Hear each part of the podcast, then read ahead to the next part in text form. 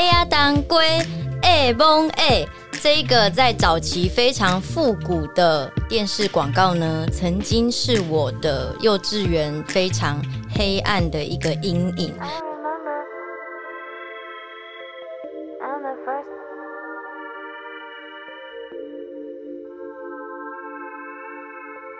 这里是独生女的频道，我是明白。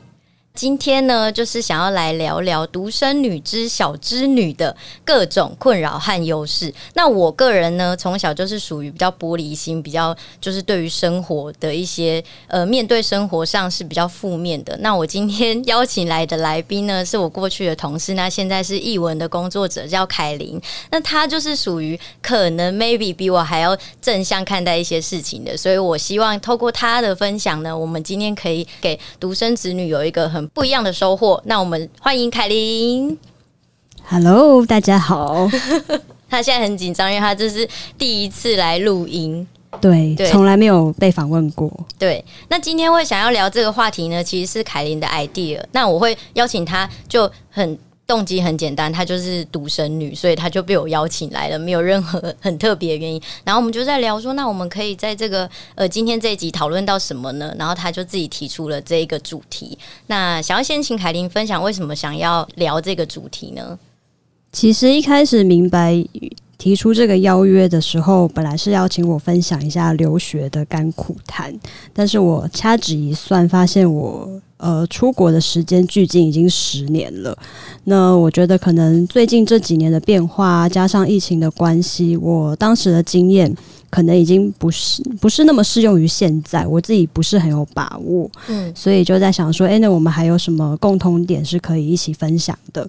然后就想了很多啊，就比如说我们都是独立自主的新时代女性，或者是呃，我们都很爱狗。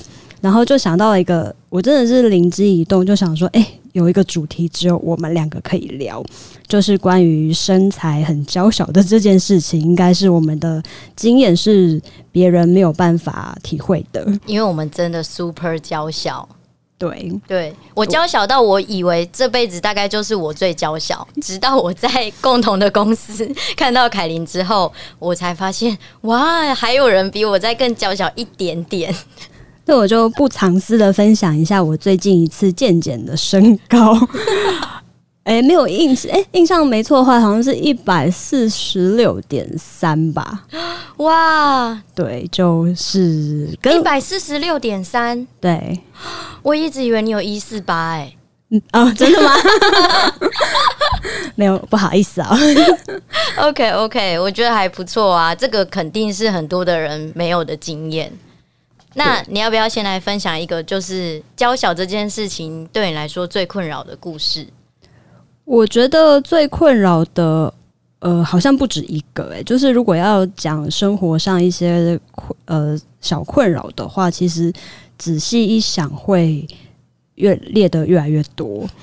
就举凡，比如说上班族最常需要搭捷运、搭公车，就其实，在车上是很容易不小心被人家肘击的。哦，对对，或者是别人呃，在要踏进那个捷运门的时候，你就是会被挤到爆的那一个。嗯，对。然后或者是呃，我自己还有遇过，我在要上公车的时候，我是在队伍的最后一个。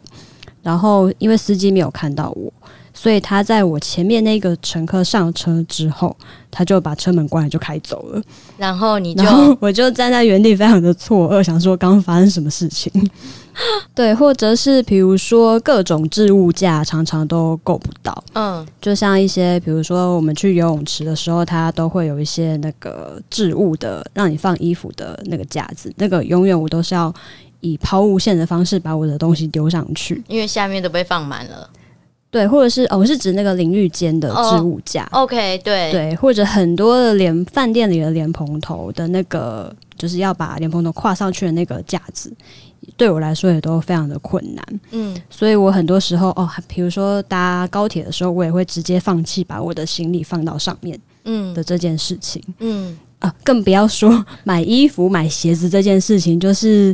这个困扰好像都已经可能都已经内化成一个我们的日常了。嗯，因为凯琳其实除了娇小之外，她也很瘦，所以的确就很容易会买到一下下不小心就会 oversize。对，而且我觉得比较麻烦的是，有些比例会变得很奇怪。嗯，因为一般的衣服，他们的设计是以一般大众的身材水平来设计的。对，所以穿在我们身上可能会有一些。腰线过低呀、啊，或者是肩线就很不符合，就看起来很像小孩偷穿大人衣服的那种感觉。对，就是各种大落肩，对，大落肩，对，就看起来就是哎、欸，好像跟那个照片差的有点太多这样子。嗯，我们在刚节目开始之前呢、啊，因为我有跟凯琳在讨论这一集，我说我前面会聊一些就是我以前被霸凌的故事，那你可以分享一点。结果他说。嗯，我好像没有因为这件事情被霸凌呢。我真的觉得这件事情惊为天人，因为我就从幼稚园开始被霸凌到前阵子跟朋友聊天的时候，这。其实也是某种程度的霸凌，只是因为我现在已经长大了，我知道怎么去消化这些嘲笑。就是我我国小的时候，我是参加篮球队跟躲避球队校队，而且我们学校其实蛮厉害的，就是我们全台湾的比赛，我忘记是躲避球还是篮球，反正就是有一个是全国第二名，有一个是全国第三名。然后我全部朋友听到，就我们一起聚会，朋友就是哄堂大笑，就说你篮球队，你是在……然后后来另外一个朋友说，诶，在旁边送水的也算篮球队，你们知道吗？我说我有下场比赛，你们怎么这样？然后他们就说：“哈，那你打哪里？”就是这种，就是小时候我会非常在意这些。可是因为我现在长大了，所以我觉得可以消化。但这这对我来说的确是另外一种霸凌。然后凯琳就说她没有，所以我就想说，嗯，好吧，那今天就结束了。接下来来分享一下身为娇小女孩的优势吗？或者是有发生过什么样的趣事？优势的话，我觉得。最明显的就是看起来会比较年轻，就比较不显老。对，尤其是我现在，因为我已经三十六岁了，所以当我需要跟别人提到我的年纪的时候，我有时候还蛮享受看到别人惊讶的表情。哦，对，对，因为就看起来就好像永远可能是处在一个青少年，然后很童颜的那个状态。对。第二个的话，我觉得是可以受到很多不同的人的帮助。嗯，对，我有时候就会说，我就是有一指神功，我就会告诉别人说，帮我拿那个，谢谢。对，要不然其实自己有时候要拿一些比较放在高处的东西，我就是要搬梯子啊，或者是搬椅子，然后再爬上去，然后再把柜子打开，再拿下来。嗯，对。但是有时候身边有一些。比较高挑的朋友，他们其实也蛮愿意帮忙的。我就是只要出一张嘴就可以了，或者就是撑伞的时候，永远都是别人帮我撑。哦，这个对，对，我真的是不需要去帮别人撑伞。对，那我觉得综合刚刚讲的这些优势，就是因为我的个子很小，所以它其实后来有变成一个我的。个人特色的集大成，嗯，可能就是因为真的太矮了，反而变得很有特色。嗯，那你就是从小到大有因为个子比较娇小这件事情而有任何的，就是呃，像我自己，我可能就会对于家族的基因会有一点埋怨，就觉得说啊，怎么？你懂我意思吗？我懂，我懂。对啊，你会有这个时期吗？呃，因为我是。我知道矮的人有分成两种嘛，一种就是可能从小其实很高，然后到了某一段时间就突然不长了。嗯，但我是属于那种从小就矮的，我也是，就是从幼稚园一直矮矮矮到现在。嗯，然后但是以前也没有觉得特别的困扰，或者是特别有去在意这件事情。嗯。队伍都排在最后一个，呃，最前面一个啊，或者是教室都坐在第一排，这些好像都是很习以为常的事情。嗯，然后直到应该是国中吧，就是身边的人都突然开始抽高，嗯，但你还是停留在原地的时候，就是会开始有点紧张了。嗯，对，然后那时候。我也尝试了蛮多方法，嗯，而且我是个不挑食的人哦，然后居然还就是这么矮，啊，所以就是可见基因的影响真的很大。欸，那你父母也是属于比较娇小那种？对，我父母也是很娇小的，哦，所以那时候真的各种方式都有去尝试过，嗯，就比如说喝牛奶啊，然后。喝多多，你还记得吗？因为这种这种一定是往死里喝，欸，对啊，真的是往死里喝。以前就是买那种一加仑的，然后只要有空就会喝。嗯哼，对，真的几乎是当水喝。对，但是就也没有太明显的成效。嗯，然后也有去看过中医，看过西医，然后吃过一些很恐怖的中医补汤。嗯，我也有。对，然后还有什么？哎有去照过 X 光，就是看那个生长板有没有愈合。这个这个你有去看过吗？没有，那所以是有愈合吗？那时候照的时候是已经差不多愈合了。哦，对，然后但是医生那时候就算了一下我父母的身高，他算出来以后，他就看着我说：“你不矮啊。”然后我就觉得说：“哦，这样子有被安慰到，对，就有被安慰到。”然后就是从大概国中那个时候就开始意识到说：“OK，原来我可能这辈子就是这么高了。”嗯，对，那。因为我不，我爸爸妈也都不高，所以就会。那你家族的人呢？我家族的人其实大概就没有特别的矮或高，嗯，对，就是一个平均值，嗯哼，对，所以后来就。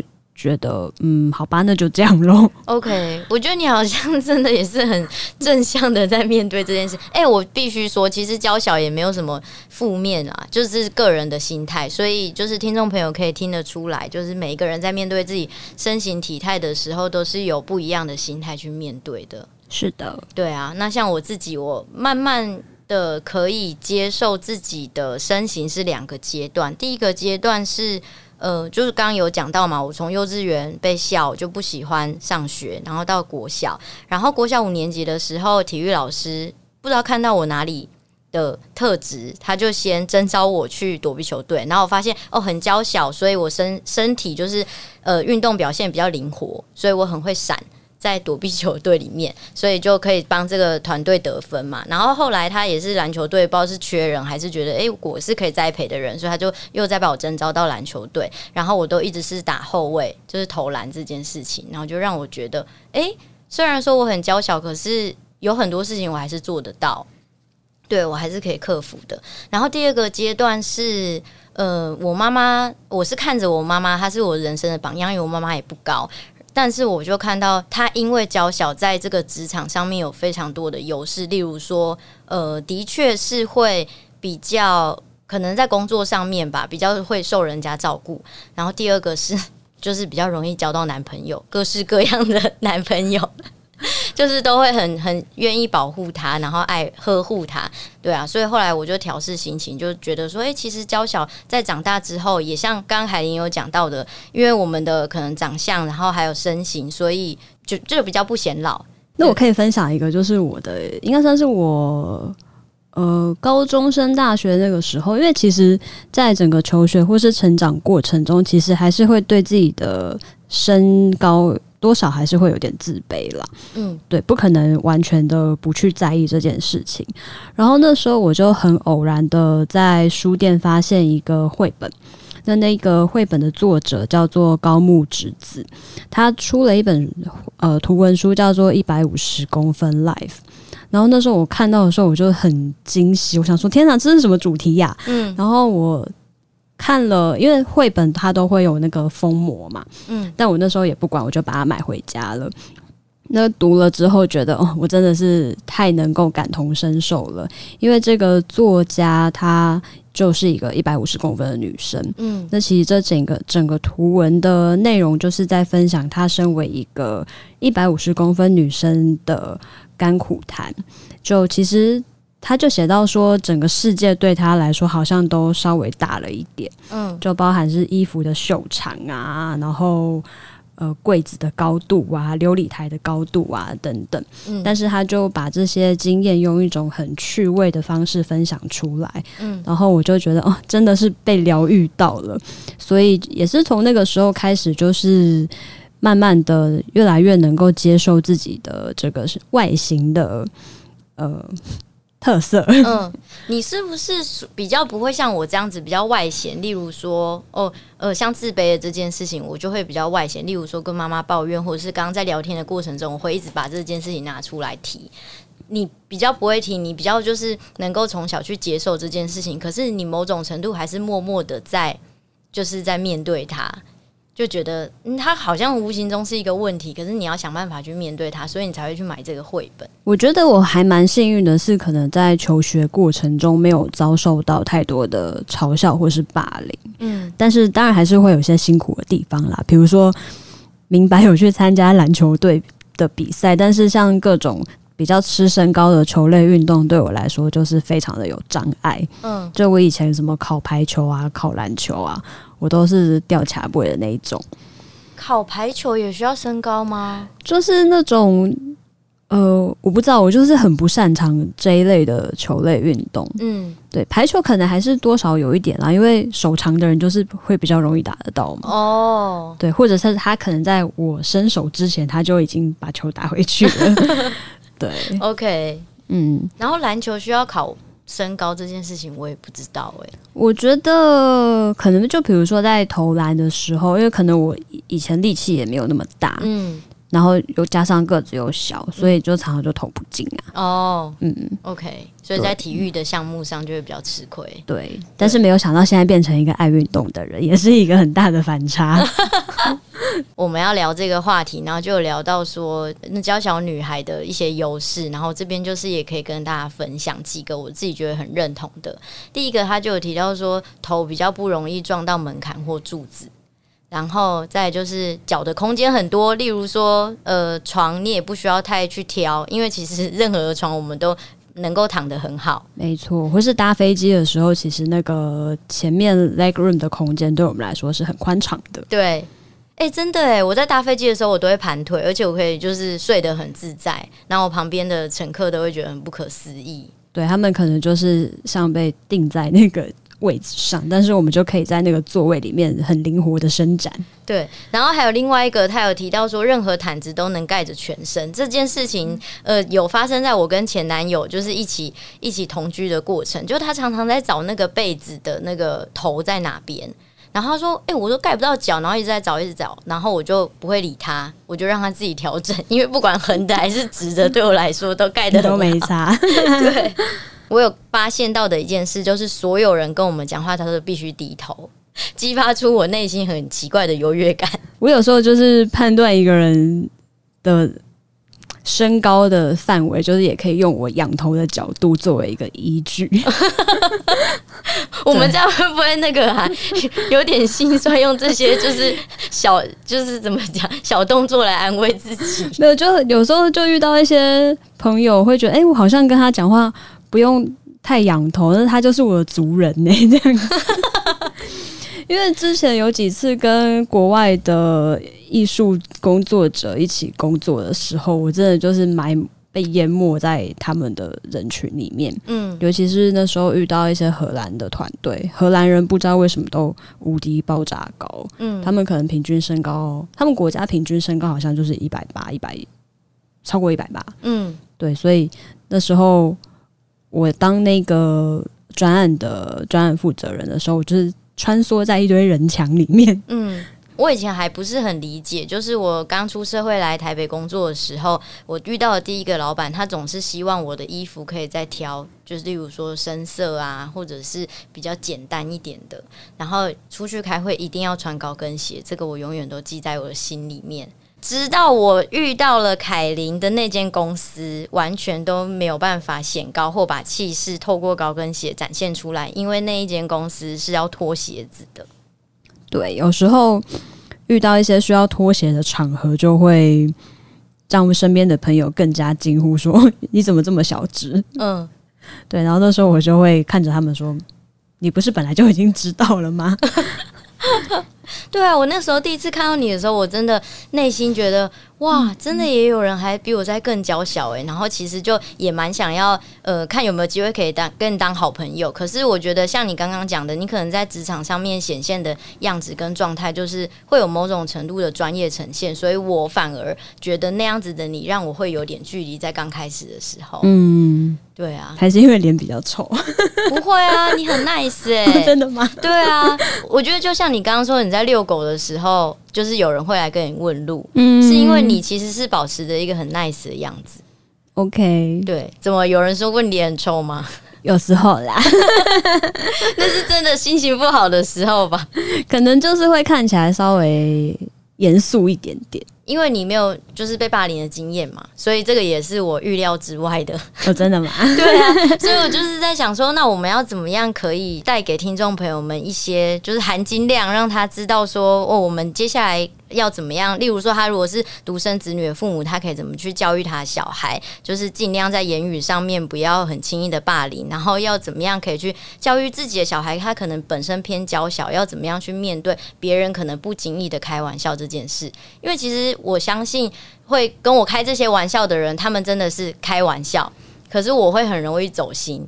然后我也有发现，我有一个很好的朋友，他们也是生了一个小孩，然后他儿子非常认真的在在练跳绳，而且他某一年还拿到了全校跳绳冠军。嗯，因为他、哦、对，因为他真的非非常渴望长高。然后有一次，我们也是一群朋友在聚会，我有一个朋友，他就是神经很大条，然后就问说：“哎，那个弟弟，你现在几公分？”他就讲了他的这个公分数，然后在那个同年龄来讲，真的是偏矮。然后他的女儿可能硬生生小了那个朋友的儿子，可能三岁之类的吧，可是就长很高。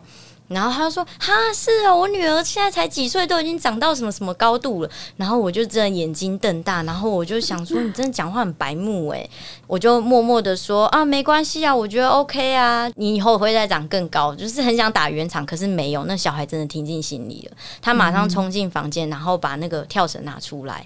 然后就在客厅 开始跳给我们看，好心酸哦。对，然后后来就是他小孩子进到房间玩的时候，我就说：“你真的不能这样跟小孩讲话，他真的会听到心里面，而且他会非常在意这件事。”嗯，对，因为一直在讲这个话的人也不是只有你，身边可能有人是更直接的对他说，所以他又是属于比较敏感的，他就会很容易接收到这一个。我觉得这有点牵扯到就是一个蛮大的议题，就是有关自己对于自己的身体形象能不能够接受的这件事情。嗯，刚好我昨天也听到了另外一个 podcast 在讲健身这件事，就很多人去健身是为了要符合一个大众。告诉你的一个完美的体态的形象，但是其实那个毕竟就是经过商业考量操作出来的一个意向，但是我们不太可能每个人都有那样子的潜质，然后甚至基因就是一个很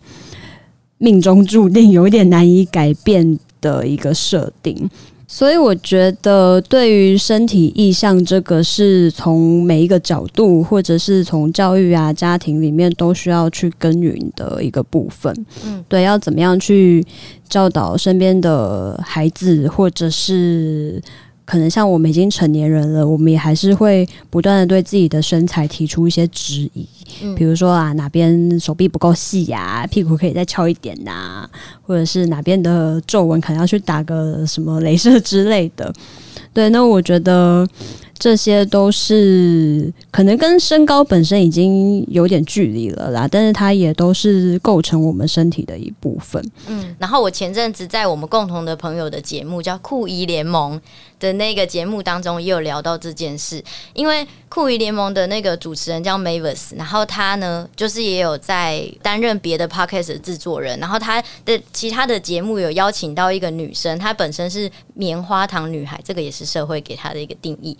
然后他有讲了一句话，我觉得也蛮好的，就是借着刚刚凯琳在分享这些事情的时候，我觉得可以帮他做一个很简单的总结。我觉得社会的进步啊，除了我们这一些可能对于自己体态要求的人在不断提升，这是其中一种；另外一种就是我们同时要能够接受，然后并且去调整我们自己要怎么样去看待他人这身材，然后还有很多事情，就是外在的这些东西的一个态度。就是那个女生有讲到。她说：“如果你现在讲出来的这句话，你在形容这个人，你讲出来的这件事情是他已经注定没有办法改变的，那这就是某种程度的霸凌，就是某种程度的不尊重。举例来说，女生的年纪，嗯哼，然后或者是像你刚刚讲的，我们现在面对的哦，我们的身高或者是体重。”或者是种种这些，其实是已经没有办法改变的事情的时候，你讲出来，其实就是某种程度的不尊重对方。嗯，对啊，对啊。我刚刚想补充一个，就是我刚刚讲到那个图文作家高木直子嘛，然后后来我 follow 了他蛮多年的，然后就发现哇，他的人生真的是蛮丰富的，因为。他以他一百五十公分的身高，他后来去跑全世界各地跑了不同的马拉松比赛，嗯，然后都取得当然不是那种选手型的那种前几名的成绩，但是以一个一般人来说，也是我觉得也是非常不错的成绩，嗯，然后我就觉得好好被激励哦，嗯，因为他跟我个子差不多，但是他可以跑得这么的快，嗯，然后他可以这么勇于的。去尝试各种不同的运动和不同的可能性，我就觉得哦，真的是一个我的偶像。哎、欸，那我刚刚说我以前是篮球队，你有吓到吗？有啊，有更激励你吗？非常。对啊，其实这个呃，我觉得身高不会局限于你要做任何事情。那当然，的确啊，你说有一些要磨到柱子啊，放到东西，高铁上放行李，那个真的就是有点太难。可是，对，对，可是有很多事情，其实你只要想要做的话，都一定是能够达到的。OK，那在节目的最后呢，我们要呼吁所有的听众朋友们，善待身边的娇小朋友，因为我们不止娇小，我们也很脆弱，我们的身形，小心碰瓷哦。那今天非常的感谢凯琳，谢谢，拜拜，拜拜。